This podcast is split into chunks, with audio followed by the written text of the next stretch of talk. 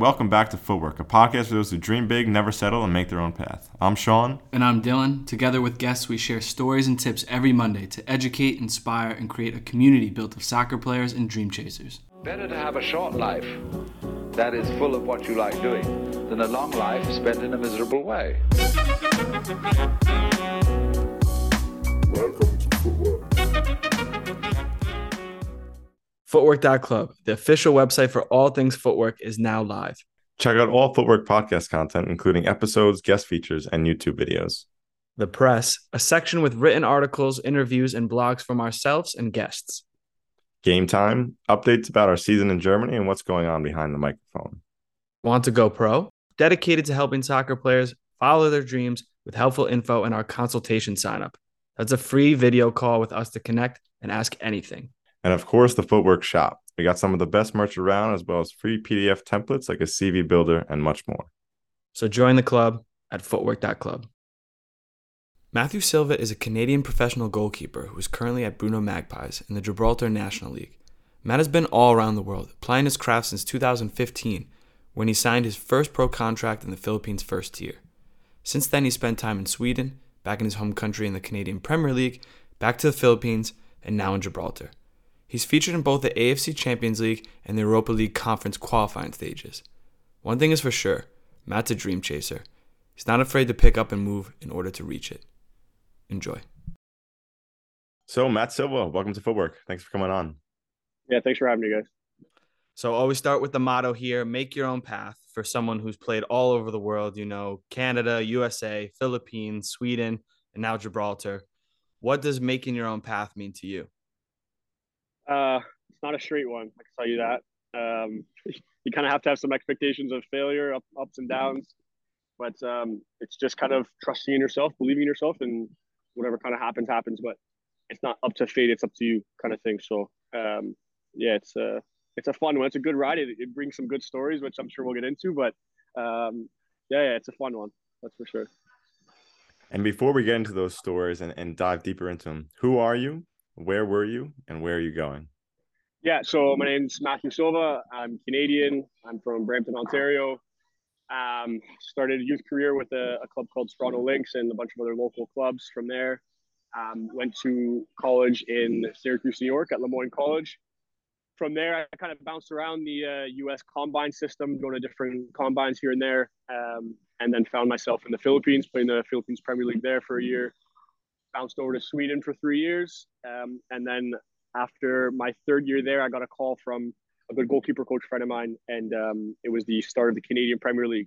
They're five years old now. Um, he was lucky enough to to be chosen as the goalkeeper coach for my hometown, the hometown area, let's say, so in around Toronto, and uh, he wanted me to join on board. So I went, spent uh, three years in Canada, and then just this last year has been another bit of a whirlwind. So I ended up in the Philippines, and then now playing here in Gibraltar. I was able to do AFC Champions League with the Philippines club, uh, Europa Conference League qualifiers here in Gibraltar, and um, I'm just living across the border from Gibraltar in Spain, so it's uh, it's definitely a, a, good life. It's it's sunny outside, like I was joking with you guys. It's nice to be wearing a t-shirt yeah. outside, but yeah, yeah, it's been a it's been an interesting ride. So that's kind of where I am now. Yeah, it's definitely a nice flex to be like doing the podcast in the short sleeves, and Sean and I are freezing our asses off here in northern Germany. Well, yeah, of course, right. Well, debate. I knew it was a video pod, so I'm like, oh, which one do I wear? A long sleeve or t-shirt? I was like, definitely t-shirt. yeah, it's got it. Yeah, that's the right. Yeah. That's the right choice. So, yeah, yeah. so you live, you actually live in Spain, but so you have to, to to get into Gibraltar is just kind of an easy thing. Like you're, it's that close. It's an event in itself. Yeah, I mean, Gibraltar's quite small. If, like uh, some of your listeners or you guys don't know, it's it's basically just a massive rock. Uh, it's British territory, so they still use the mm-hmm. pound. Um, and and yeah, the the border you have to walk across a airport landing strip, so it's very very odd. It's a walking border. Obviously, you can drive across as well, but traffic stops, and then a plane a plane lands, and then traffic resumes both on the footpath and the the drive. Oh, it's insane. So when people come, we don't tell them uh, my wife and I live here with our dog as well. We don't tell them, and then we're like, just wait, like you, will see, you'll see. And then when we cross, people are like, "This is insane. Is that a plane? Like right there? Like, yeah, yeah it's." Uh, you gotta wait like at the red light for the plane to cross, and then oh, you go. You're only allowed to be late for training. Not really, but I mean, you're you kind of get a bit of grace if a plane is landing because you can't lie. You can't be like, "Oh, a plane's landing. I'm so sorry I was late." The training pitch is just right beside their landing strip. You so see it the playing. coach be like, yeah. "Yeah, I'll see it. If you're lying, then you're lying." But yeah, uh, bullshit. Yeah, exactly. yeah, basically bullshit. But but no, it's yeah, it's, it's cool, and because it's so small, cost of living there is just kind of it's quite high. So living across the border here in Spain, it ends up being a bit cheaper. Uh, they're in pounds, we're in euros, so it's uh yeah, it's a different life. And to be honest, my wife and I love it here in Spain. We we like the food, we like trying to learn the new Yeah. language. Um, so yeah, it's it's cool. It's But is life. Gibraltar is Gibraltar mostly in English?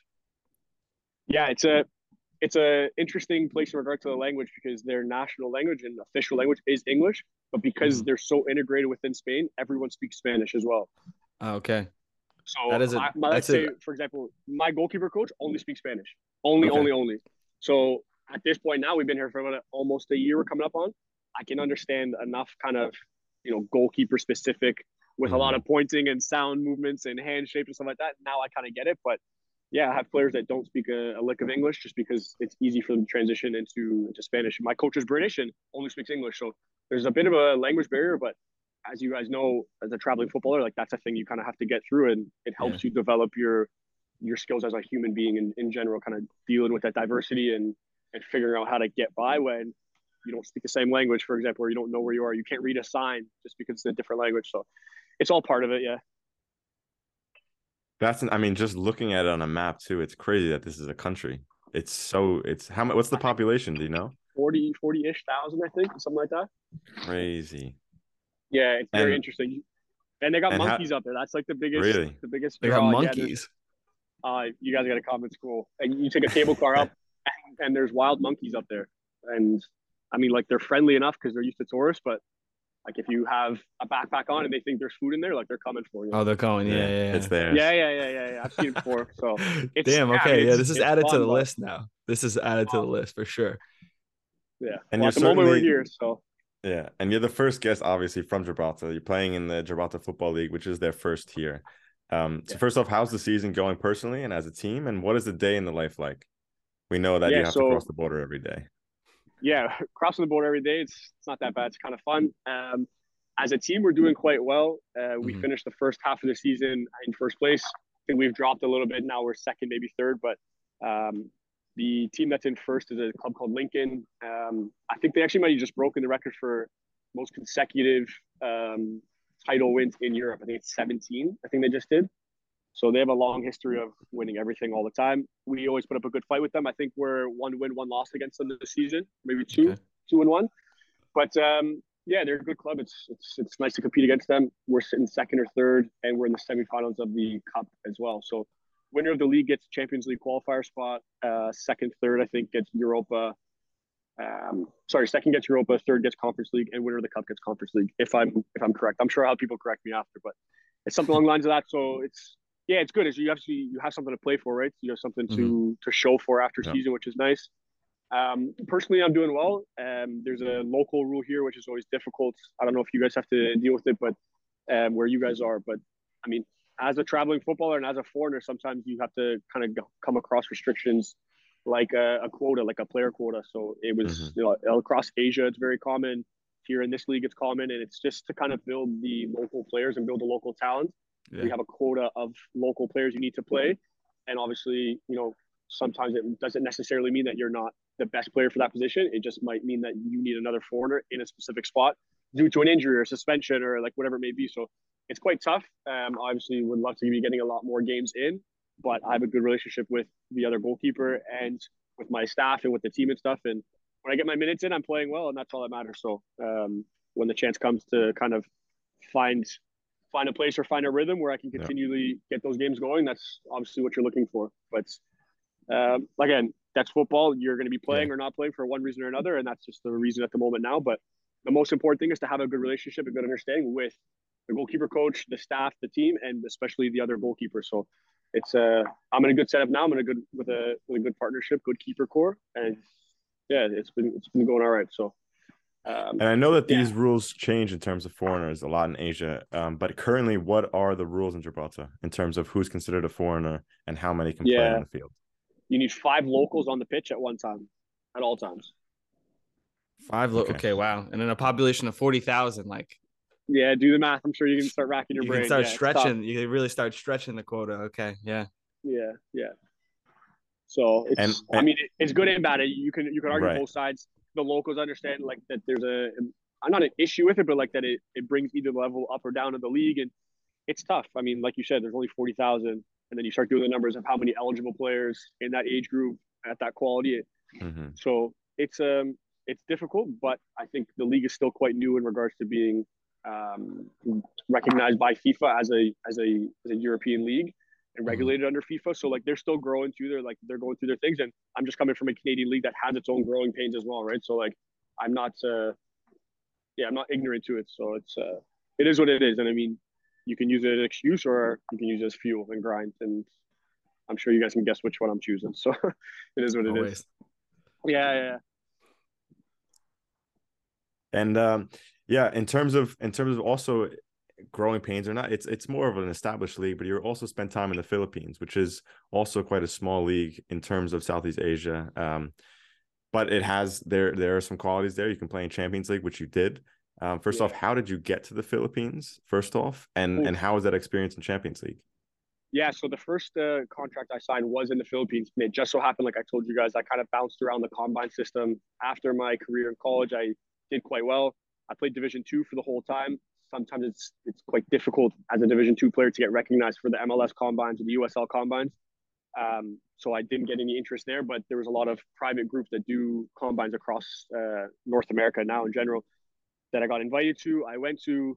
I mean, it's it's very tough. You're going against three, four hundred kids. You're there with thirty other goalkeepers. It's it's almost impossible to get recognized. But I will say I'm lucky. I mean, obviously I I, I worked hard for it, and I think that my quality sh- like you know shine through. But um, yeah, I got recognized by the Combine company. They also act as an agency, and they had a a contact in the Philippines. They would the general manager I think grew up in California or had some ties to California.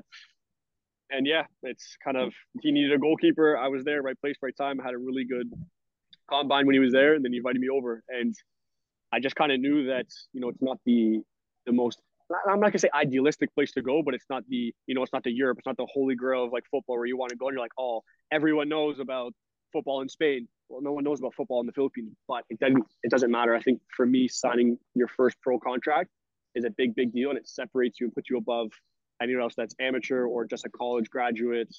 Um, so it was very important for me to basically sign wherever. Um, Mhm. But I'm glad I did. I met some really good friends, a really good experience.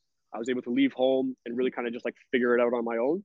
And Mhm. then, um, yeah, made some contacts and ended up full circle back there this last year, which brought me to being on a club that played in Champions League. So, I mean, in retrospect, it was the best decision I made because I was able to experience something that um, was a lot of fun and, and really good competition and yeah, and really good for my career as well. That so yeah, I'm happy for it. But it was a again not a straight and narrow path, that's for sure. So do you feel like that first stint in the Philippines, like making the connections, hopefully not burning any bridges, kind of had your image or your standpoint in in, in a in a good light so that you could come back and do it again? Yeah, so that's a funny thing is I actually learned there not to burn bridges because I did. I burned one, and Okay. uh, it kind of yeah. It's funny you said it. I was able to mend it, but it was not easy. Mm, mm. Um, I ended up signing for a different club, which is probably the only reason I signed there. The the bridge I burned is because I wanted to go home early. I was missing home. I was probably a bit depressed and stuff like that. And I mean, it is what it is. I asked to leave early, um, so I technically broke a bit of the contract, and they were fine with it. They were understanding. I mean, obviously now mental health is a is a big thing that people understand, and they're willing to accept it. So, I mean, back then, I guess it was still a stigma. It wasn't things people spoke about, but um, you know, I was looked down upon for wanting to leave. So I kind of burned a bridge there. But on my return back, I know that the club I signed for spoke with the my previous club and obviously hashed it out and it was like, guys, look, I was Yeah. a young 20 year old. I'm a 30 year old man now. Like I have responsibilities. I understand what I did and I understand like how it affects the club and those kind of things. And um, yeah, it was uh, it was a, it was actually the first time I learned that you know you shouldn't burn bridges because it can come right back around full circle. So um, yeah, it was it was definitely an interesting way to be able to go back. I was glad I was able to go back. I was able to kind of mend that bridge in person as well and, and speak with the people that I'd offended at the time. And I mean, it's it's it's football. Like business is business, and you know, personal life is personal life, and sometimes they clash. But um, yeah, it was nice to kind of to bring that all back together. I mean, just like you said, it's it, these are learning experiences. So like, if you can mend it, if you can learn from it, if you can improve on the next time, that's really the key in all of this, especially when the journey is for the long term. But Yeah. for you coming back on the second stint, what kind of things did you feel like after having these travels? What are some things that you kind of approached in a different way, whether it was the culture, whether it was mending with the team, whether it was the plane? Like, how did you do it differently the second time around? Yeah, I think the first time I just went like uh obviously very naive. I was just a kid. I just went for fun. I was there just to enjoy and have fun. And I was also just kind of like shell shocked with the different culture and and and everything. And I was away and I finally signed my first contract. So I was quite like euphoric and I just was happy about everything. Um, I mean, yeah, you should always be happy and you should enjoy the football, but at the same time, when you sign pro, I mean, it's it becomes work. I mean, there's a bit of it that unfortunately becomes your job. And I mean, it's the best job in the world to have, but it still is work, you know? And I kind of figured that out when I had a teammate. I was having coffee with him. He was on the phone with a friend and he was like, all right, yeah, I got to go. I have, uh, I have work in a few hours. He hung up and I was like, why don't you say you have training? He's like, cause I mean, my training is my work and like, that's what it is. And it kind of made me think about it. I was like, you know what? Like, yeah, you are getting paid for this. It is a service.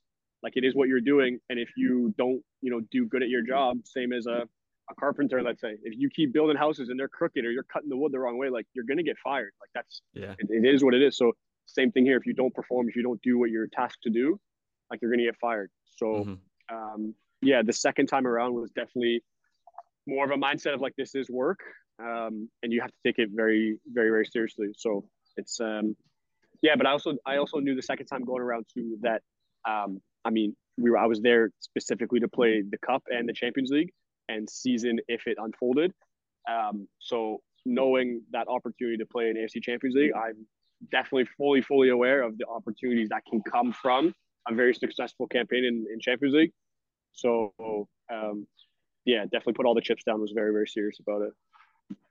And of course, you had the Champions League, which makes maybe the decision a little easier. But was it tough to go back to the Philippines or leave Canada after being there for a few years? Um, no, I don't think so. Um, unfortunately, in Canada, I ended up kind of finding myself in a spot that the league was looking at me more so as a second keeper. And I was 28, 29, 30. Uh, my first season there, I broke my thumb in preseason. So I was out six weeks. They brought in another goalkeeper. Um, he did extremely well. He ended up getting nominated for Golden Glove of the Year. Like he had a great season. So I only saw myself playing one match. The year after, I signed uh, for a club in Winnipeg. Um, I played zero matches. It was a COVID season, six games. We had uh, a goalkeeper on loan from Montreal Impact, James Pantemis. He plays national team as well. Played every match. So I'm looking at two years, one match. Um, obviously not in the best headspace, thinking what's going to happen with my career. Do I start coaching? Do I start, you know, falling back on my on my degree from school? You know, all those thoughts. Uh, Winnipeg re-signed me again. Uh, they signed another goalkeeper on loan, uh, Jonathan Sirois, who's actually now the first at Montreal Impact um, or FC Montreal, I believe they're called now. And uh, we had a full season. I got maybe seven, eight games in. Um, as he was the starter, he played several games. He, I believe, won Golden Glove that year. So um, I was put behind some tough competition, but just had to had to pivot to being a second goalkeeper and learning what that's like, and learning to learn from the first, and kind of finding a new joy in football. Like it wasn't that I was playing every match, and that's where you kind of find the weekend joy. You plan for that, you play the game, your happy days. It's not kind of the the mindset I had to be in. I had to find different things to get my joy out of, whether it be small sided games in training or the gym after, or coffees with the friends, or uh, away trips, like you know the little things. Because I just knew I, I couldn't kind of keep building my expectation up every week that you're going to play and then not and let yourself down. It's just not natural. It's not healthy. So, um, I mean, after that season, I had a very, very good season uh, for the seven or eight games I played. Um, and just knew that, you know, in the league, I wasn't going to find a number one spot. There's only eight teams in the league. I, you know, you could kind of see the lay of the land and it just wasn't like a number one spot wasn't available. So the opportunity to go back to the Philippines was, was okay for me. It was, it was fine for me to get away from everything there, try to go establish myself again, get a full season in as a number one, ideally, and then go from there. So yeah, it was a lot of fun. And at this time too, my I was with my wife, so it was really fun to kind of go full circle and bring her there to show her the places I used to eat, the the friends I made, stuff like that. So that was a lot of fun as well. Walk us through these AFC Champions League games because I mean, talking about the what was happening beforehand, and you know, not getting the starts that you wanted. Maybe there was a little bit of tough times, rough times, and trying to find joys outside of the game. So, I mean, even though those results in those games didn't go maybe the way everyone wanted, you guys were big, you were underdogs against massive teams. Did these yeah. moments just feel like, you know, like those encapsulations of the grind of all the moments of all the blood, sweat, and tears and pursuing your dream to play in something that, you know, millions of kids dream about?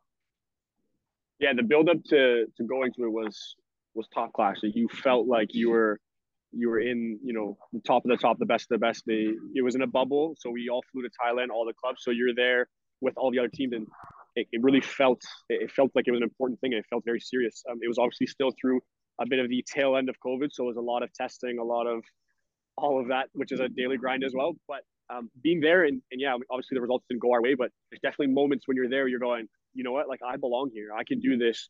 This makes sense. Like you're watching the other teams play, you know, and and you're thinking like I, why not me? I mean, this makes sense. And you're making saves against top players. You're in the match sometimes, you know, and it just made sense that you can kind of get yourself there. And I think those moments are what kind of give you that little like relentless fire that maybe some people don't understand.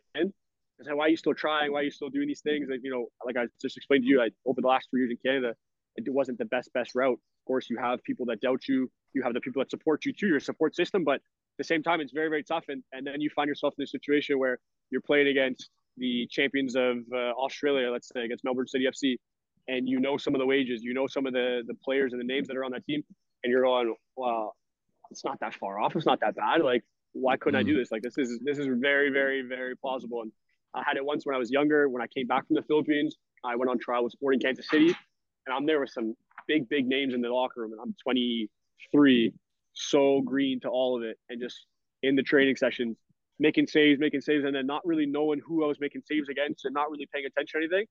And then speaking to my agent after, going, "Oh, he's like, oh Matt, how was uh, this guy? What are you talking about?" Starts name dropping. I was like, "Oh wow, I didn't realize that was this person." You know, I was just so kind of nervous and in my own world where I just was focusing on training, going home, focusing on training, going home. And now when I step back and look at it, it was like, wow, at 22, 23, the opportunity to go and just be right there with the MLS club after a stint in the Philippines, like I said before, and it's not the most prolific league. A really cool opportunity to to see it. So those little moments in between where you kind of get that realization of like, uh, I can still do this. Like there's an opportunity that to be had. Um, mm. Yeah, those, those are really cool ones. That's awesome. And let's rewind the clock a bit to your time in university because um, yeah. yeah, was there was there ever a thought of pursuing the professional game before getting your bachelor's degree? And and what advice would you give to young footballers in this situation? Um, I don't think so. Actually, I mean, I think growing up, like you always wanted to be. Um, mm-hmm. You want to play professionally, but I think it sometimes it seems kind of far fetched. So you, I don't know. I mean, I think I maybe was a little bit trying to be too realistic as a kid even and saying, oh well, you know, that's very far fetched to go play professional level. But I think it's because you only see like the highest, highest of the levels, and without any like visible pathway to get there, maybe it wasn't something that I was seeing as like a viable option. Um, I don't know. I mean, I, going to school in, in the in the states, there's pros and cons, and even just going to school anywhere before you try to pursue professional, because those years are very important years. You're 18, 19, 20, 21. If you're, let's say, in England, you're in an academy, those are massive years for you. You're starting to really knock on the door of the first team. You're trying to get minutes.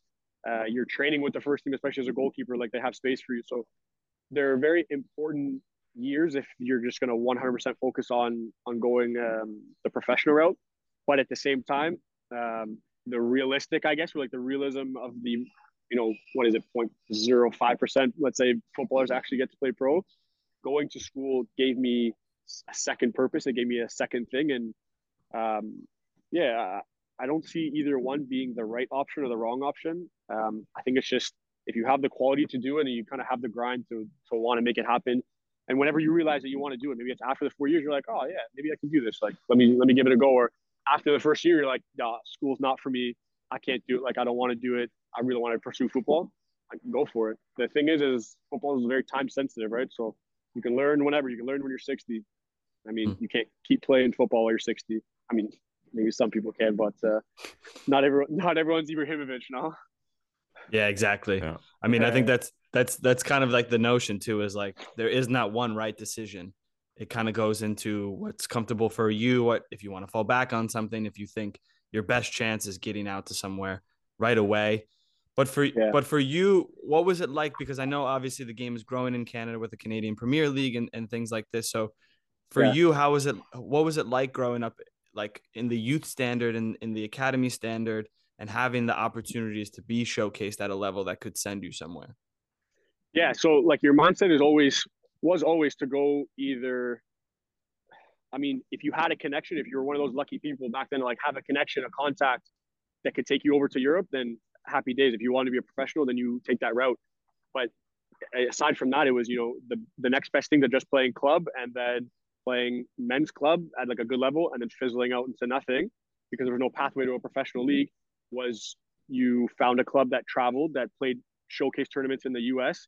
to get a scholarship, and then hopefully through those four years you were doing well enough to then get drafted into MLS or USL or you know, like the the foreign prospect of leaving North America wasn't really there. Um, and now, especially as Canadians, you don't have to look away from your country. You can look within and try to find, let's say, an academy that's that's from or part of one of these Canadian Premier League clubs. Find yourself through those ropes, get a contract when you're 16, 17, 18, and then have a good season in the Canadian Premier League and then get sold. So you can go to Germany, Netherlands, you can go wherever. And it's already been happening to a few players. So. It's it's definitely nice now that you have the option to do both. Um, I mean, I guess I was lucky enough to I enjoyed school, so it was okay for me to like want to pursue that and really put everything into it and and be fine with knowing that I had to go to class, but then I got my football on the side. Like, but some players that's just not meant for them, and it's not. It's it kind of hindered their opportunities to extend that extra like four years for you know being on a scholarship. Now they don't really have to think about it, and they don't have to be worrying about oh like do I my grades right? Do I have the right SAT scores? to go to this division one school when I really don't really want to go to school. I just want to play pro, but this is my only pathway to do it. Now that's it's not really like that. And I mean, of course, like the world's changed too. You can make contacts all over the world. So I mean, your club team now, and people really too, like club teams now will do travels to Europe and just try to showcase the kids to academies here in Spain and Portugal and wherever. So it's definitely not just straight and narrow anymore where you just play in Canada and then you just fizzle out at the best men's level, which is just club, not paid or you go to the states and you figure out that way, or you're one of the lucky ones that has an uncle and somewhere and he's part of a club and, and gets yeah. you in kind of thing. So it's not like that anymore. Yeah.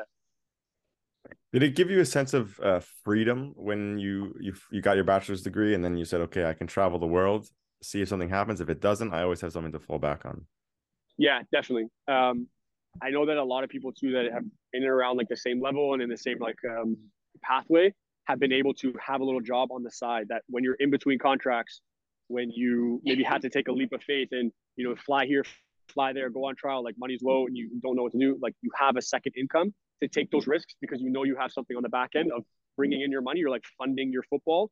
Or if everything you know falls apart or you get injured let's say or it just it just doesn't work like it happens um you have your career like you have something to fall back on so it kind of gives you that it kind of takes away that anxiety like it cuts the edge of it where where i think maybe it can help and hinder you, I guess. Like if you have that anxiety and it really, and that's like your motivating factor. Like if you fail, you fail, fail, fail. Yeah. I yeah. mean, that can be something to push people, but it can also be something to push people over the edge. So I guess it's like that fine line. I enjoy knowing that I have something like in my back pocket to like breathe and just focus on what I'm doing here without the worry that my world is going to absolutely fall apart and I'm going to be broke and really struggle and like not know what to do with my life and stuff like that because that's a real issue too. So um, yeah, I, I enjoy it. I enjoy having that security blanket, but you just can't take advantage of it and take your foot off the pedal, kind of thing. So, I mean, speaking on this topic of security in life, especially, I think um, many want to see stability for the coming years, and I say that in a plural term with the S. So, as soccer yeah. players and, and as players, like you know, relating to us and relating to you, there's been a lot of one year contracts, one year deals. So a lot of yeah. times it's testing new opportunities sometimes proving yourself, sometimes seeing if that's even where you want to be. So mm-hmm. how is this? How would you say this lifestyle has affected you, and have you come to embrace it in in a certain way? I can tell you that my wife and I can pack up our entire life and the dog in less than a week. That's that's how it's affected me. uh, we've, like I said, after the club in Toronto, we signed in Winnipeg. We packed up the entire car with the dog and drove it. It's not a small dog. I got an 80 pound golden retriever. So um, it's not easy. That's the um, biggest. That's the biggest luggage right there. Damn. It is the biggest luggage. Yeah, definitely. So, um, I mean, it's made me very flexible. I guess is the easiest way to explain. I mean, we've had to pick up and go to Winnipeg. We picked up. I signed my contract on a Sunday or Monday, I think, to the Philippines, and I left on the Friday. Wow. Wow. Yeah. So imagine all this the the goodbyes, the packing, the paperwork, everything, the flights, all that stuff. And yeah, I was in the Philippines on Saturday. So it was it was nuts. It made it's made us flexible. It's um yeah, you just have to adapt. I mean, which obviously, it, it, if I'm going to say like not the cliche thing, but it's the truth is it helps you adapt like on the field. It helps you adapt in all different like aspects of life. Um, I can I can definitely understand why someone that's been through like the not straight and narrow path, kind of like the up and down of like a traveling footballer, is able to kind of very like just blend in anywhere because there is kind of like a a system that you kind of figure out. Like you get there, you find your grocery store, you find your this, you find your gym, you find your route that you do this. Like you kind of just get your little pattern and it's rocky. But if mm-hmm. you've done it so many times, you're like, yeah, yeah, that rocky path, like that's you know that goes away and there's so much better ahead of you. So you kind of just have to like put your head down and go, okay, like it's gonna be a bit shitty, but it's gonna get better after. So uh, it's funny when when I'm kind of in between transitions of a contract or like it looks like something's really gonna turn into a contract and it's gonna happen fast. Uh, when it does, and I know it's gonna be kind of hectic, my wife and I will look at each other and say, I love you. We're going to fight because it's going to be crazy, but like, it's just because of the stress of the contract. Don't worry. Like, if I say something snippy, like, I'm so sorry. It's just because it's yeah, me too. So we have like a moment of like peace, and then mm-hmm. it goes absolutely shit crazy for God knows how long. And then after we're able to like enjoy and be like, remember we got mad about that little stupid thing that yeah, was just yeah. because we were so crazily intense. And a lot of people don't understand how we can do it. But I mean, for example, we we we planned our wedding within like a, a month and a half, two months, because we're just so easily able to it makes sense honestly that yeah. so so so fast so yeah um yeah i mean i've mentioned her a couple times. She's sitting just across from me now so as far as just looking over and it's nice to have like someone who's a good support system that's able to to do those things with you and and help um with the things on and off the field. Yeah. so it's very important as well. Yeah so key. I mean the communication yeah. aspect of it all too i'm sure is is absolutely crucial and yeah in this. it's a lot. Yeah definitely definitely. It's a lot so i mean for you then i mean because these moves like you just explained can come quite quickly. Has it has it changed your value system in any way in terms of like putting less value on materials and more on on other things and and being able to adapt in that way? Yeah uh, we definitely don't buy things if they don't fit in your suitcase after or if you're not willing to exchange it for something else. So there's there's been funny things that like we won't buy because I know it's a short term contract, or mm-hmm. we're thinking uh, like if you don't need need need it, or you're not going to get enough use out of it for the one year they're there, the six months, the three months you're there, like you don't buy it because it's such a pain to try to sell it after, or it's annoying when you just purchase a bunch of things, you drop I don't know a thousand bucks on a bunch of like things for the house, the kitchen, everything, and then something happens and it's like oh you got to go. You're like oh I just spent all this money, like you got to be really smart, you got to be frugal with it. So I mean, there's been some times where we stretched it a bit. Like here in Spain, it gets quite hot, especially the south where we are for summers. And we were trying our best to to lay off on an air conditioner, and I'm telling you, it's not worth it. It was it was so so so hot. So, yeah, yeah, yeah. Yeah. When it started affecting my sleeps, I was like, I don't care if I get it for one week and I have to leave. Like I'm getting this air conditioner. We need yeah. it. So yeah, but it, yeah, you definitely yeah, you should have like a newfound perspective on materialistic things and and kind of just being happy with what you have and realizing you don't need need a lot of things. Mm. So yeah, I guess it's something that maybe I haven't really thought about that perspective that maybe going later into life, like I mean, it's probably a, a good a good mindset to have. Yeah. Yeah. And staying on this topic of, of traveling all over the world and, and also joining different teams with a different group of guys, different coaches, how have you developed um, or or a method or a mindset in terms of when you walk into a new team, becoming friends with the players, not just teammates, going outside the field, creating a bond with them so that on the field you're you're playing yeah. to your best of your ability. Uh, I mean, like you, ha- you got to make an effort. It's not comfortable, but same thing as always. Like it's not comfortable at first, and then it becomes perfectly normal, and you become best friends with people from all over the world in different languages. So I've you have relationships with people that don't even speak the same language as you. You're sitting there on Google Translate the whole time in conversation, just showing each other the phone and then laugh. You know, like it happens all the time. Um, but you you have to, and I and I kind of realized that when I was younger, that some of the older players that were maybe doing that to me, and you know, calling me up, hey, let's go for a coffee, hey, let's go for a walk, or I'm doing this with my wife, bring your friend, like whatever. I mean, I didn't realize it, but now I'm in the position here where we have some younger players here that you know, are maybe missing their family at home, missing their kids at home, girlfriends, wives, whatever, and realizing like, you know, you should really make an effort to to reach out to them. And I'm a I'm a big believer that relationships off the field make a huge difference on the field because when it comes down to it, if you have two people asking you to block a shot for you or run back for you or like you know do something you really don't want to do that's going to hurt or it's going to be hard you're going to do it for the person that you like. It's just it's human nature. And even if you're going to do it for the person you don't like there's going to be that split second where you're like i don't want to do it for this guy but like whatever i'll do it. In football that's too late. I'd rather me say do this they do it and then that's it. And i go oh thanks man. And they know that i'm genuinely thankful. They know that comes from my heart. They know that like i'm i really really appreciate what they're doing for me on the field because off the field i'm doing things that they appreciate which is like reaching out to them let's say and, and making sure that they're having like a good life off the field or just in mm-hmm. general favors just being like a nice a nice person obviously goes like a long long way. Um so yeah like that for me is something that i i've come to value and i've come to really realize it affects a lot of stuff on the field as well so i try my best to just kind of I don't know, like just you got to be yourself. You can't try too hard, and it, just, it is what it is. You're not gonna be friends with everyone. That's just that's just normal. It's life. So I mean, you find your niche, and I guess luckily as a as a goalkeeper, you always have your little core that understands that you're a little bit crazy. So that's always fun to be able to fall back on. Yeah. But uh, yeah, yeah. Have you been in experiences where the team culture just hasn't been there, hasn't kind of had those key things that you mentioned, and it rubbed off on the field? Um, I mean, in, in moments, like I mean, some yeah, okay. teams are able to test the the time of like hardships better than others. Some mm-hmm. teams get carried away when things are going well, and you know start to slack a bit or start to, you know, drop the standard of training or whatever it may be. But I don't think I've ever been in a setting where it's been like absolute terrible, like chaos, like not great at all.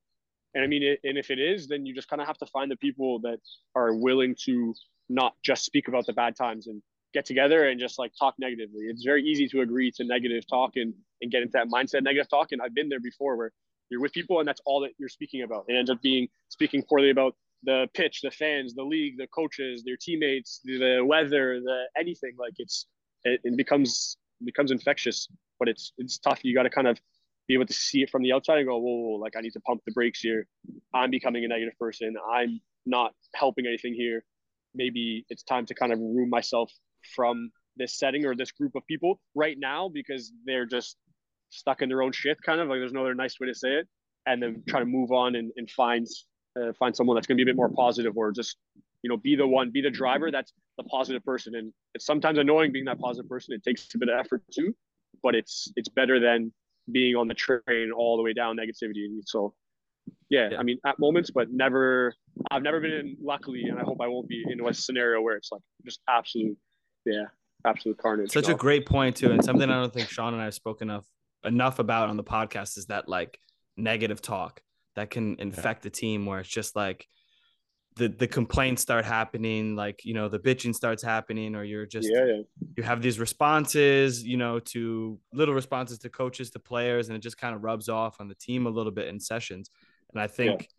Of course, like you said, it's very difficult to be the one that drives the change. But if you can, and you have those you know those characteristics or those tendencies to just lighten the mood a little bit try and bring some positivity whether that's like just a little joke or asking people how their day are going like yeah. those little things like i've seen can can start a little bit of a chain reaction where if you get one guy happy maybe he gets the next guy happy and it becomes because at the end of the day i mean we're kicking a ball and it is a job but like it's the best mm-hmm. job you can really have and, and just reminding people like what you're doing in this moment is amazing like i think yeah. just can help inspire that chain reaction you know yeah and then like you're only on the pitch like training for two hours a day so yeah. like you have the rest of your day where like it's still technically your job like you still got to watch what you're eating all day you still got to sleep right like it's a 24 hour job so why not take an hour or two out of your day to you know speak with some of your players off the pitch even just text them and just see how's it going because that stuff translates definitely directly onto the field and even if you're having a coffee and you only speak about one thing football, you just say, "Oh, hey, did you see that goal at this?" and you just talk about it for 30 seconds.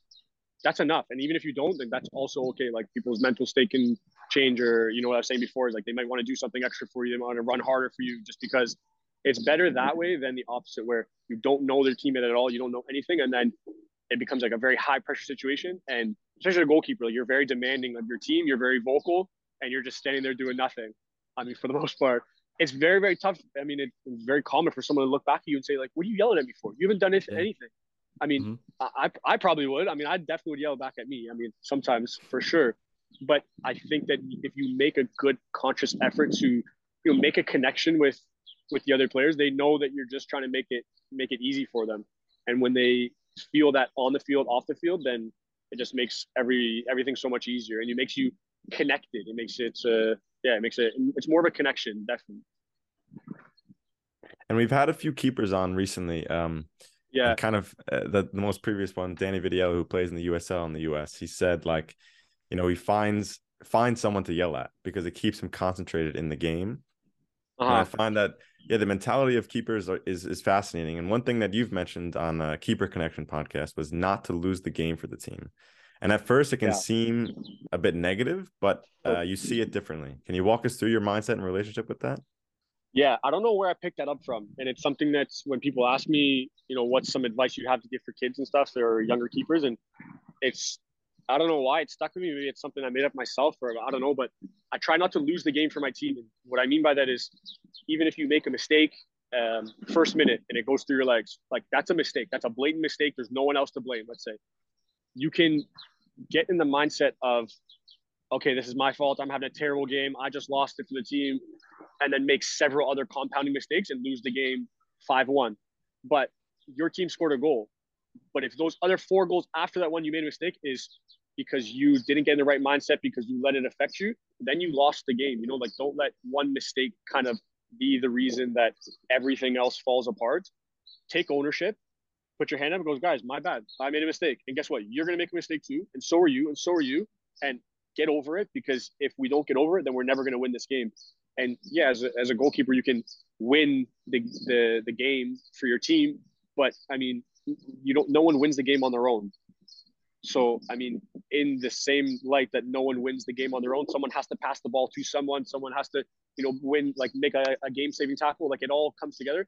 Same thing as a goalkeeper. Like you don't lose the game on your own, regardless of mistakes. So I, I really try to, it's, it's more of a, it turns into more of like a mindset thing where, you know, don't let one mistake kind of compound into others and, and let it, let it affect not just you, but everybody. And, and um, yeah, that's, I guess it is a, it, can come off negative, but I definitely see it as in a, in a positive way. It, for me has helped me to just kind of reset if I make a mistake in a game or training or I'm not feeling like the, I'm the be- doing the best or whatever it is. Like just don't let it affect everyone else. Don't let it affect you more than it needs to to really affect the game in a negative light. So that's kind of my my thought process on that. It, it, it was very interesting to to hear like everyone's tendencies when making a mistake or or mm-hmm. quote unquote failure. So is there any specifics in terms of that these kind of help you get into the next play and approach it in from an equal balance standpoint where now you're back to your best? Uh, you mean like in like in regards to like a specific action on the pitch or? Yeah i guess a spec- i mean more in terms of if you make a mistake or if you are not really like playing up to your best of your ability maybe that mm. ability to to bring you back. Do you have any kind of specific actions tendencies things you say to yourself like that um, on the pitch, I don't think so. Um, maybe you gotta have to like start simple again. Like you just gotta worry about like the next pass or mm. whatever it is. And even if your next pass is sucks, like okay, well then you just start from there again. So it's it's it's not easy. Um, mental checks. I honestly sometimes just like look up and I just look away from the field. Just just kind of give myself like a reset, turn it off, and then like turn it back on. Um, okay. It's it's not easy, and you have to do it quick or else it does compound and then my, my own advice goes against me, right? You end up making it worse. But yeah, you, you kind of have to just reset as, as fast as possible. I know a lot of keepers have, and players too, have little things. I know a player, a good friend of mine, pinches himself. If he makes a bad mistake or like something happens, he pinches himself and he says he does it to kind of just bring himself back to reality. It's like it's, it's not a dream. Like it's it's just it's normal. Like relax. Um, but I know sometimes he's come off the pitch and his, his old back of his arm is bruised too. So I, mean, I, don't know how well that is. Yeah, yeah.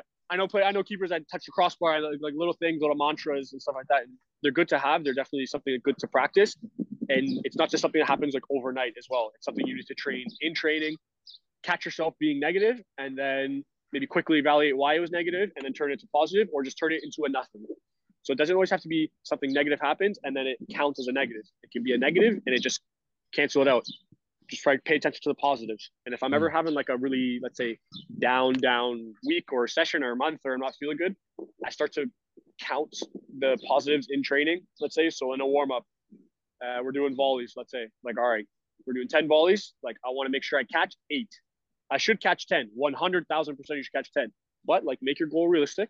You catch eight, boom, okay, one success. That feels good. Then the next one, then the next one, the next one, and then kind of try to re recap that at the end of training. Okay, how many things did I, how many goals did I set for myself that I reached as well? And they're little things. It sometimes can sound like not petty, but like sounds a little like childish and and and yeah, and little, like a little simple, but it counts and it, and it helps. And I mean, if you, I always say to a lot of people that any negative that you do, maybe in life in general, but even a mistake in, in, in football, it's always counted as like times two or times three or times four even. 100%. And then all the positives are only counted as like 0.5. Mm-hmm. So to bring yourself back up to that negative, sorry, to that equal, you have to do so many very, very good things for it to even just be equal. It's Like, well, that's it's it's not real. Like that's not the way it should be. So Yeah. I mean, just instead of counting the negatives and like always bring yourself down, like you just count the negatives, you're never gonna get yourself back up to equal. Like it's just not possible. Like everyone makes mistakes. But just if you really just focus on those small little positive ones, they definitely can help you to get past that negative mindset, that negative like cloud around you. And off the pitch is it's the simplest and easiest thing to just grind. Just put your head down and grind. Extra trainings, come late, come early. Uh, sorry, go stay late, come early, go to the gym, re watch video, speak to friends, mentors, whatever. Like you gotta if you gotta you have to find an extra gear. Like if you're not in a good place, like find an extra gear. And if the extra gear is to take a step back because you maybe you're someone that needs a bit of rest, you are like going stir crazy about it, like that's that's important too. Like you gotta do what you gotta do. So it's trial and error, like you gotta learn yourself. Um but yeah, that's uh that's a bit of it. It's such a great point too, because I mean, the failures are always under a magnifying glass, right? Where the Yeah, yeah. even if you have a great game, the one missed pass that might lead to a counterattack and a goal is the thing that's going to be talked about, and Yeah. the thing that's going to be dissected by either news outlets or even your own coaches. So there's so many times where I struggle with it too. Like if I'm watching a game back or if I'm thinking a game back, I'm more like saying, okay, how many times did I lose the ball and was that a good enough instead of thinking of how many good passes did I make? You know, instead of focusing on the actual positive actions, I'm focusing on minimizing the unsuccessful actions. And I think that's something that needs to switch a lot of the times with players because everyone else is going to put your stuff under a magnifying glass. And of course, you need to learn from mm-hmm. your mistakes. But if if you're not going to have the self confidence in yourself, then I don't think anyone else is going to bring that for you. Yeah, and like the the likelihood of someone saying good pass or good job or good run or whatever is not as high as someone telling you, and not as definitely not as loud and as forward as someone telling you how bad you're doing or making a mistake, which sucks. And like as as a goalkeeper as well, like you have to be very careful with how often you're giving negative criticism versus giving praise. And you, you should, I think, try to give like a like a two for one ratio and positive to negative. If you're going to tell someone that they've done really poorly at something, you better hope that you have told them that they've done something very very good twice, or be prepared that the next time they they blink and it looks good, you tell them, "Oh, amazing blink, well done, perfect." Yeah, you gotta yeah. find the smallest Right. things. Good yeah, form. because I mean, yeah, yeah, good form, perfect blink, nice timing, both eyes same time. Like you know, what I mean? you got to really find something to to make sure it's even because it's Yeah. yeah, it's a lot of it's mental. Like everyone knows, when you're when you have confidence, it's the best drug in the world and it's legal, but it's not easy to get. And once you lose it, For you sure. lose it. You lose it fast. sure. And people gain confidence from different ways. Self confidence, they gain it from others, they gain it from whatever. So it's a it's a funny thing. it's knowing your teammates too because i'm sure Yeah. like on the field and knowing them off the field building those relationships like you have like you kind of know like all right maybe this one i can dig into a little bit more and it might ignite the fire this one Yep. may go into it, his shell or her shell if they're you know if i get Yeah. on them too hard so maybe i gotta give that positive reinforcement like i think that's also a key thing especially for a keeper because you're usually the person who's talking the most whether you're involved in the play you know so to say or not Yeah, I mean, as as everything kind of gets closer to the goal, things begin more and more intense. I mean, yeah, when you're in the final third, yeah, like you're excited you're gonna score, but it's like positive intensity. When it's back towards the keeper, like everyone's freaking out.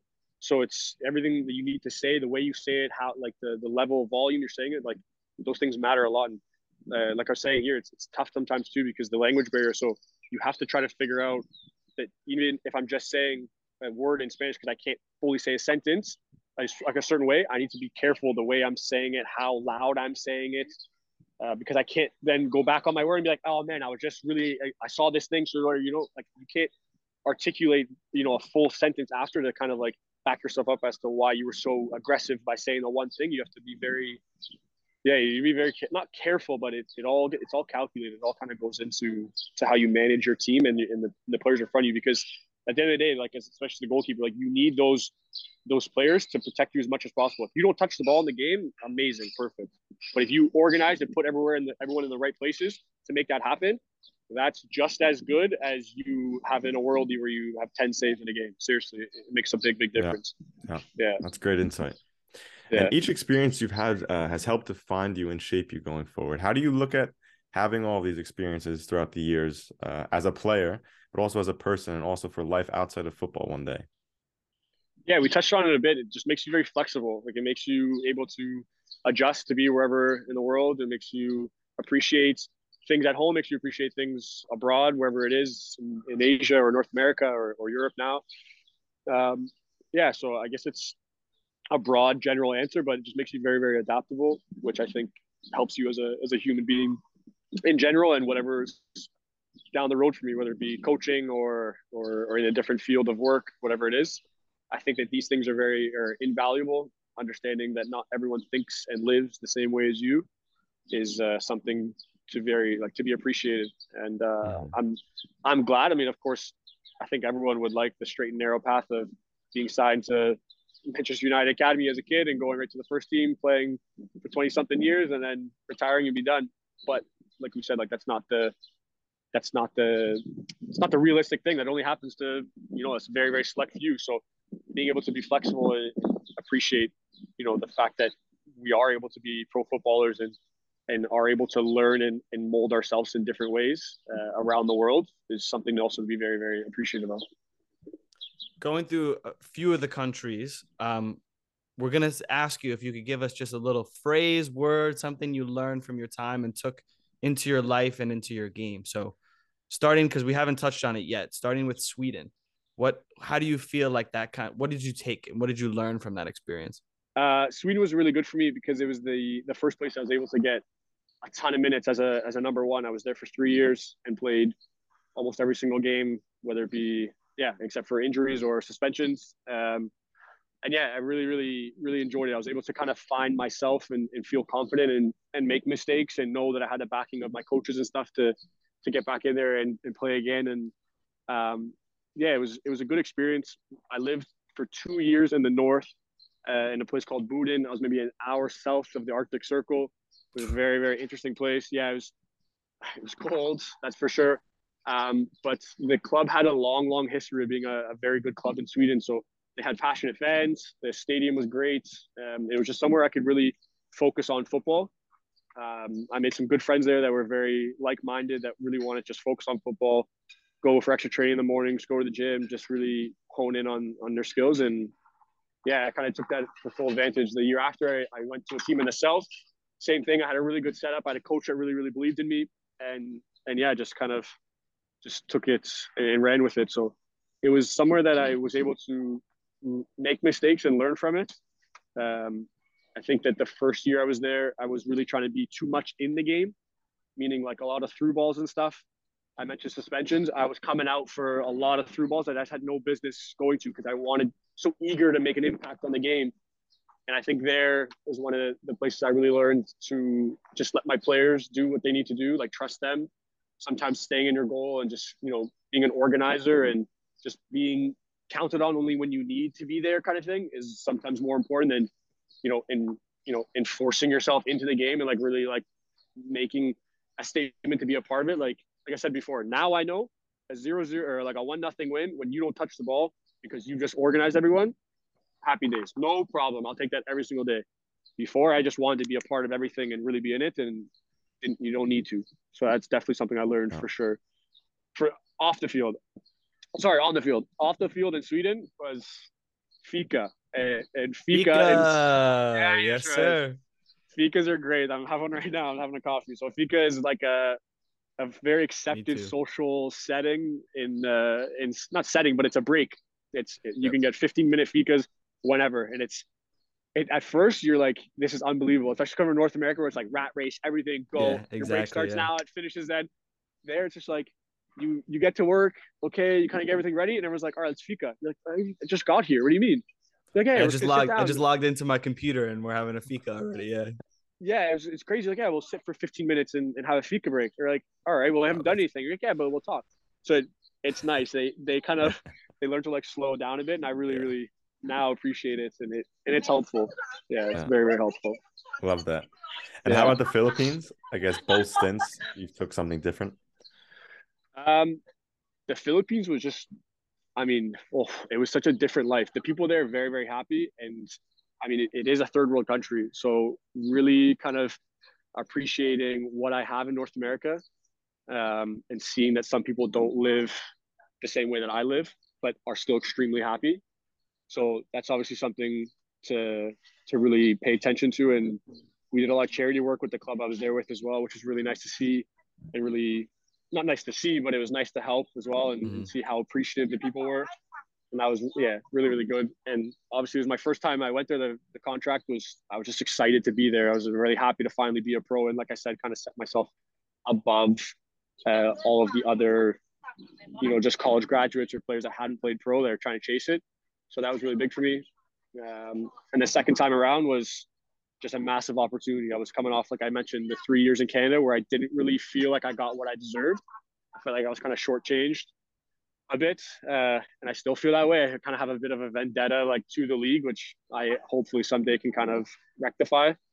But going there, I, I knew that it was an opportunity of a lifetime. Not many people can go playing one game uh, in one year, no games the next six or seven, and then go play Champions League next year. So I Mm. was really, really fortunate, and and uh, again, kind of ignited that fire for me to to to know that I'm I'm able to be at that level and I can be at that level, and just kind of you keep grinding, like the opportunities will come. So yeah, that was um, that was definitely something. Yeah, on and off the field there in the Philippines. And then how about Gibraltar? Gibraltar's an interesting one. I mean, I'm still trying to figure it out. I mean, I, I feel like when I'm in it, I don't know.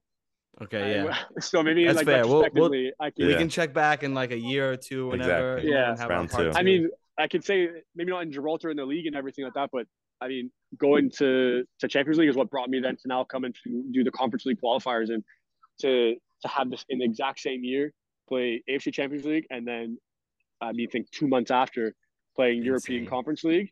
Yeah. Trust me, you guys, I was, I, I still didn't believe it. Like I, I still Yeah. can't believe it. It's something that's very, very, very special to me. I, obviously, I wish that we got through the first round. Uh, we were close. We should have, but whatever. It is what it is. I'm still very sour about it. But we played Crusaders from Northern Ireland, and the Yeah. next round would have been against FC Basel. Like, what a dream, right? Yeah. And like I Mhm. mentioned before in the group stage of Champions League, like all it takes is, I mean, one good performance, and especially as a goalkeeper, like you know, coming as the underdog, like you're going to get hammered. If you make, uh, if, you know, if you have one of those games, I'm sure you guys have played against keepers sometimes. Where you're like, how is he keeping this out of the net? Like this is, it's insane. That's the yeah. and a lot of times as a keeper, you're like, it just hits you, and you're like, it doesn't matter. Saves a save. Like I don't care if I broke my nose making a save. It's like if it gets me a contract somewhere, like you- it's a such a good opportunity to show yourself. So, um, that was, yeah, that was a, another one to ignite the fire. Um, I guess like doubled down on the fire. It was only two months after I kind of had it not reignited, but like knew that it was something possible. And then, yeah, I mean, off the field, I'm I'm definitely just it's it's nice to live here, so it's it's always good. Had a lot of family visits. I guess I could touch on that is because it's such a easy place to travel. It's such a nice place to travel. Um, I've had a lot of family and friends come visit, which has been really cool. So it's been nice to see um, people here and kind of show them my daily life. And my my dad came for Christmas, so we did a whole trip around Spain and everything.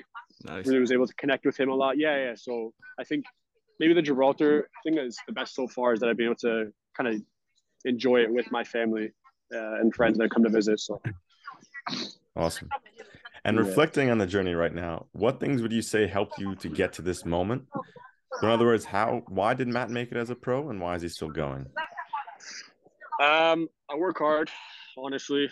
I, I, I try to my best to work hard. I try to kind of have the mindset of earning, like you need to earn something. So if I want to have a sweet or I want to eat poorly or I want to go for a drink or I want to skip a day or something like that, like I think I need to earn that. And that's kind of my mindset towards things. And it's okay to, to, to cheat, like have a cheat meal kind of thing. Um, but you have to kind of be disciplined enough to sacrifice some things and the sacrifices are working hard and eating right and doing the extra training and contacting extra coaches or sending the emails and stuff like that so that you can go out on the weekend or you can skip a day or you can go on vacation or, or whatever.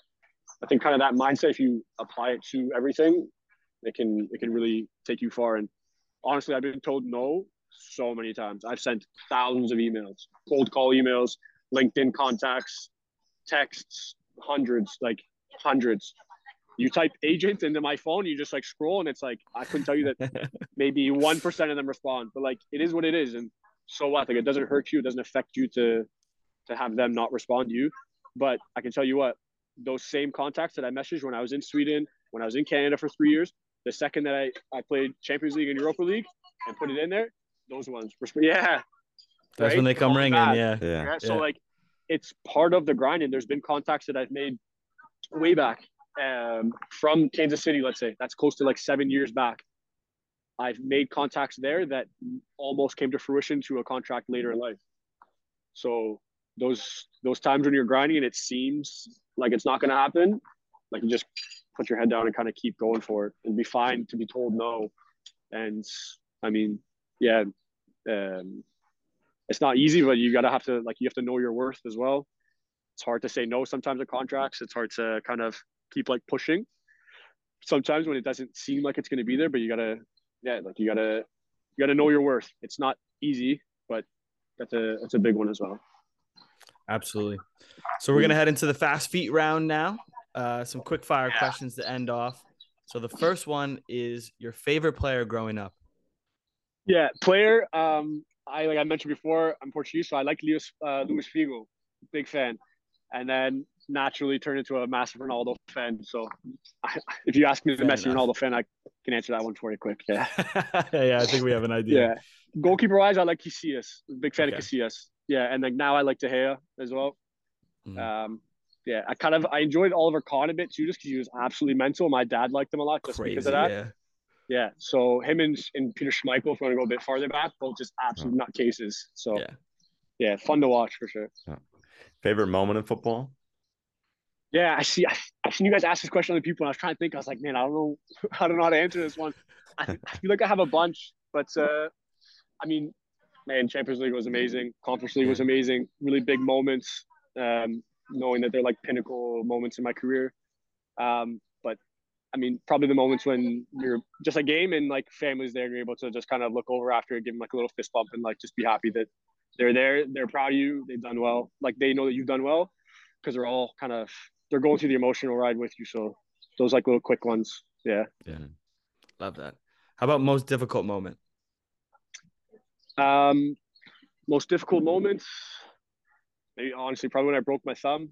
Um, in the preseason, there it was really tough. You go back home, everyone's so excited for you to finally be home, watch you play, friends, family. Matt, when you playing? When you playing? When you play? Like, oh, I just broke my thumb. I don't know. Then you start to realize, like, looks like I'm the number two. Like, it's not going to happen this year. Oh, well, we'll only come to the game when you're playing. Like, let me know. And you're like, I don't know. So it's tough to swallow, but um, put you in the mindset of grinding. Like you have you have no choice. So it was yeah, I wasn't gonna give up then. So you just kind of have to keep going at it. Not easy, Best ad- that's for sure. yeah. Best advice you ever received? Um, I don't know about best. Maybe the the one percent rule. Like do something better. Do something to get yourself better. One percent every day.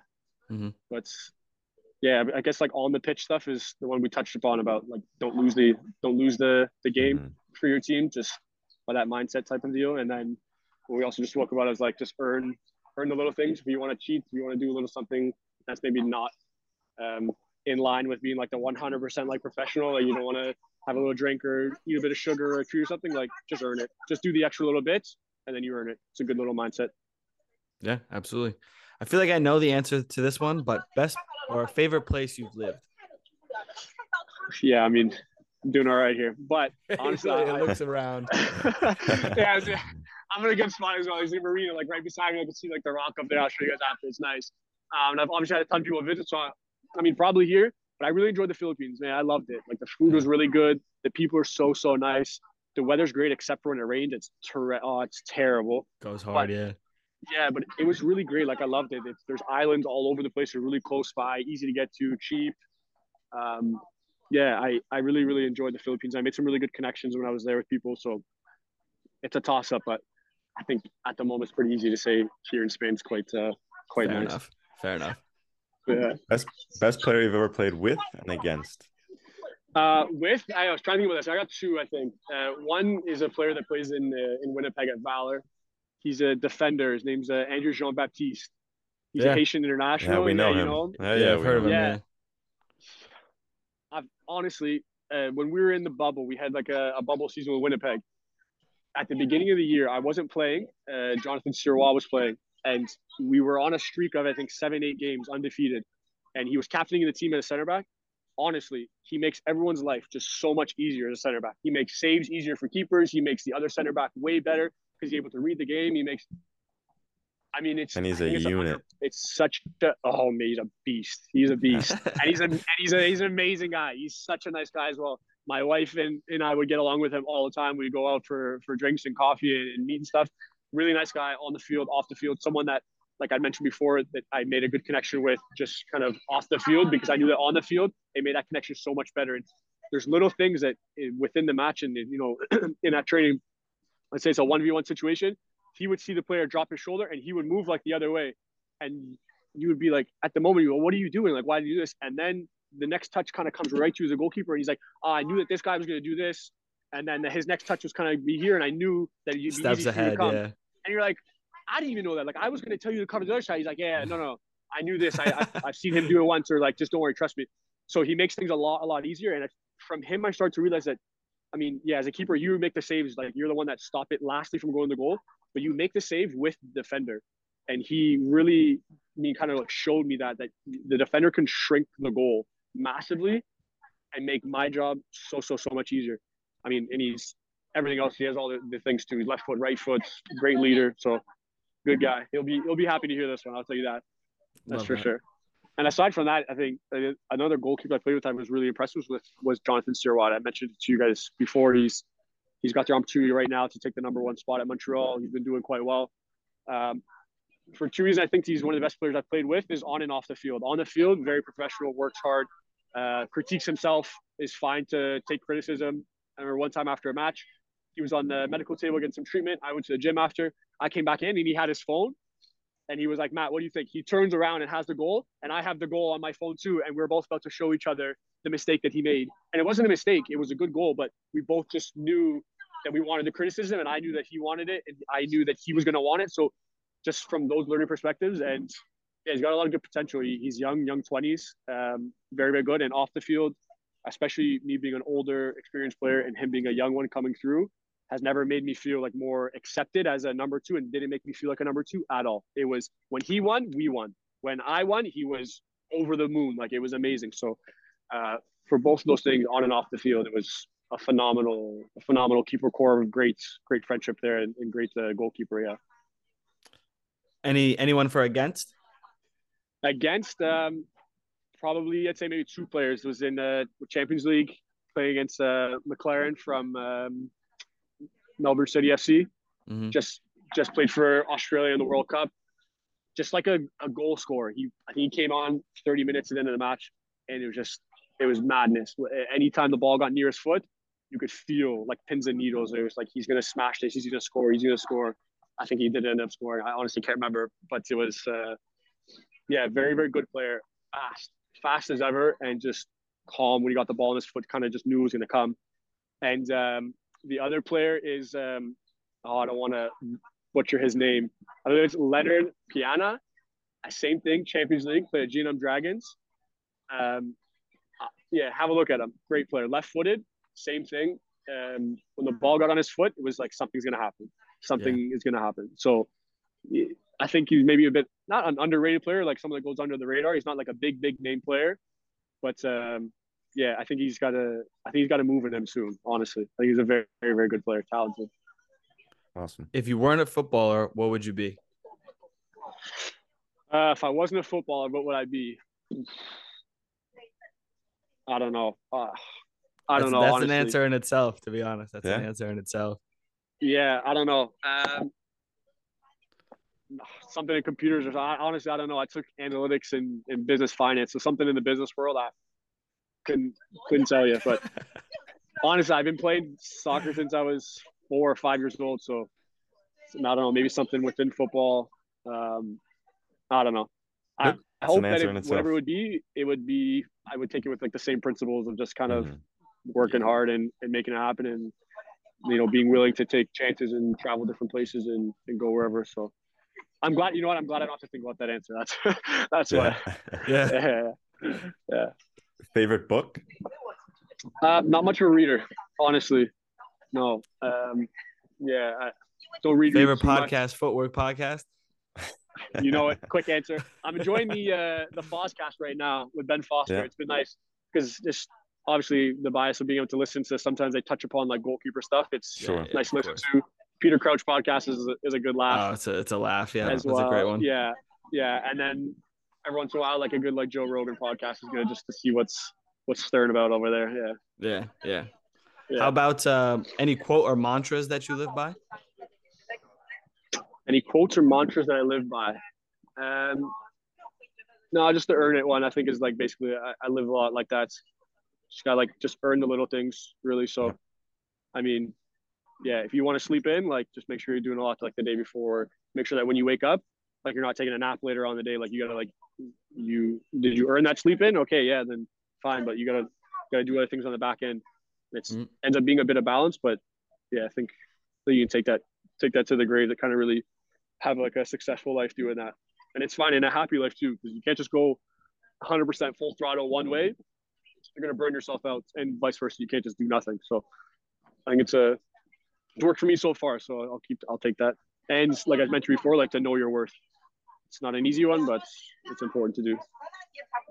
Matt, we want to Yeah. thank you so much for coming on. I mean, the path has just been tremendous, and like you said, it's just it's it's great for I think young players to know that the path isn't always straight, but in the end, it's going to Yeah. work out, and you're going to get your opportunities, and you're going to grow as a person in it. So we want to thank you so much for coming on. We can't wait for a part two, and we can't wait to follow along with the season in Gibraltar. Yeah, thank you very much, guys. Thanks for having me. It was a great chat. Footwork is sponsored by ourselves and great companies such as Kong Fitness. But we love to partner with new brands to make their own paths, so get in touch if you must. Footwork.club, the official footwork website, is now live, so make sure you go join the club and check out all the new content and all the new features. Find us on YouTube at Footwork Podcast. You better like and subscribe while you're there. If not, I don't know what to tell you. Find us on Instagram at footwork underscore podcast. Great time there. And Twitter at footwork podcast. TikTok at footwork podcast, where we like to post dance videos. Those are great, but more importantly, amazing content for any dream chasers out there. Plug, plug, pass. Tell your friends, your enemies, your mother, your brother, your sister, your pastor. It doesn't matter who. Tell the mailman, your dog, anybody that can listen. Like, subscribe, review, because all of that helps while you're there. We'll take whatever we can get to join the club. Join the club. He messed me up. I mean, he can just he can just mash it together, so it's fine.